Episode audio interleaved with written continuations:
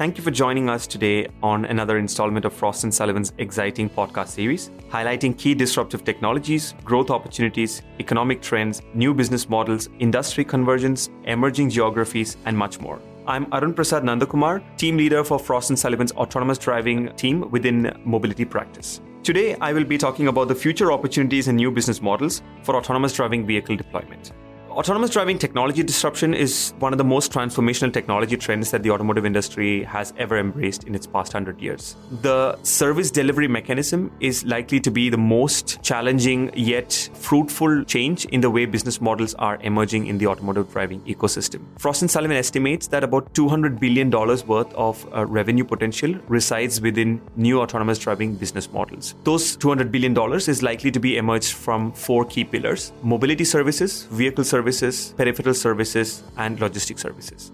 Mobility services are things like autonomous taxis and autonomous shuttles. Logistic services are embedding autonomous driving into existing logistic business models like last mile delivery, hub to hub transfer, dock to dock transfer, etc. Vehicle services are things like prognostics, diagnostics, and vehicle insurance. And uh, driving services are things like accessing new features like autonomous valet parking and chauffeuring on demand through vehicle applications that resides inside the car. So these four pillars are together likely to generate over $200 billion in revenue. And in the next decade, among those four pillars, the biggest disruption is likely to come from the mobility services, which are the autonomous taxis and autonomous shuttles based business models. What we are seeing, especially in that pillar, is that the initial assumptions that over about 40% of the cost of the business model can be displaced by taking the driver out are not completely realistic, especially because of a new set of challenges emerging within that particular domain not having the capability to remove the driver completely is a big challenge that the industry is trying to tackle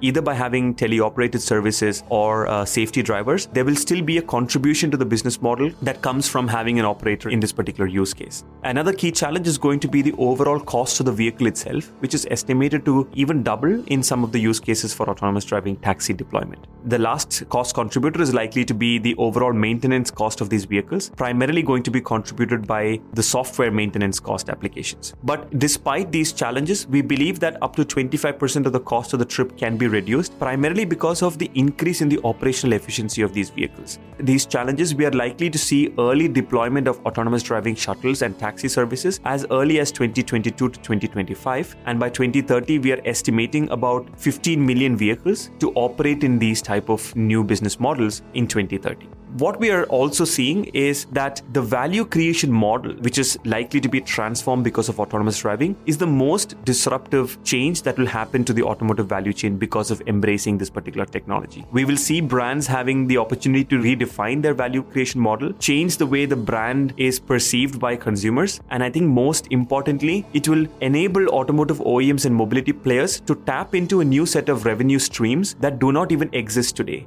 About 60 to 65% of the revenue generated by the automotive value chain comes from traditional vehicle sales and, and aftermarket sales. Now, that's what the biggest disruption from a value creation model is likely to be to the automotive ecosystem.